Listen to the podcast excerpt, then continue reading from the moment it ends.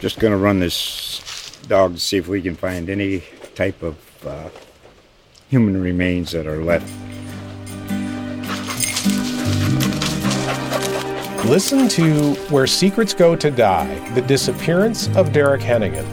From the Detroit Free Press, a new podcast set in the woods of Michigan's Upper Peninsula. Available on Apple, Spotify, Freep.com, or wherever you get your podcasts. During qualifying for the 500, as Monte Carlo ripped off a speed of 200.503 miles an hour on his first lap, the fastest on record ever to that point. 25 years into the Daytona 500, they break 200 miles per hour. It was 1983. A crowd of 115,000 people were watching the lead change 58 times among 11 drivers in the Daytona 500. Bodine in front, Earnhardt in second, Petty is in third.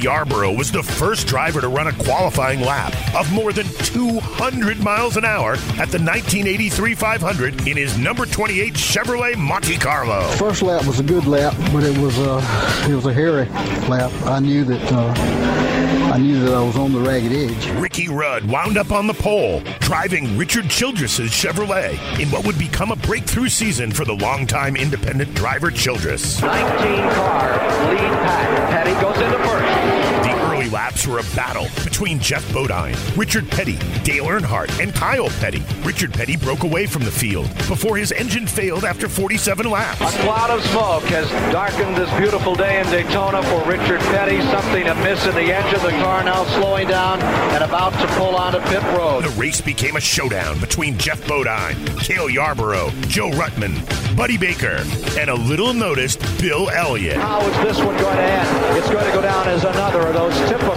great Daytona finishes. Baker in front, Yarborough in second, Ruttman in third, riding fourth. Another spoiler, Bill Elliott. On the final lap, Baker led Yarborough, Ruttman, and Elliott. Cale stormed past Baker on the backstretch, and Ruttman drafted into second. Baker drove under Ruttman, and Elliott snookered them both on the high side in a three abreast photo finish for second. Yarborough's taking the lead, looking back. There's 98 Joe Ruttman into second place. Ruttman's going high, and here comes Cale trying to throw the block.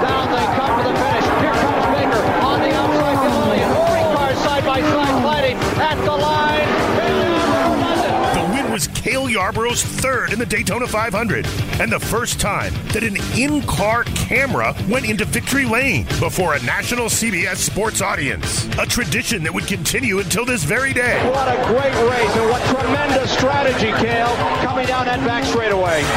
Well, I knew what I had to do, Ken, and uh, it's like a checker game. You know, you put yourself in the right spot, you can win the game, and that's what happened. Cale Yarborough with his in-dash cam cruising into victory lane in the 1983 Daytona 500.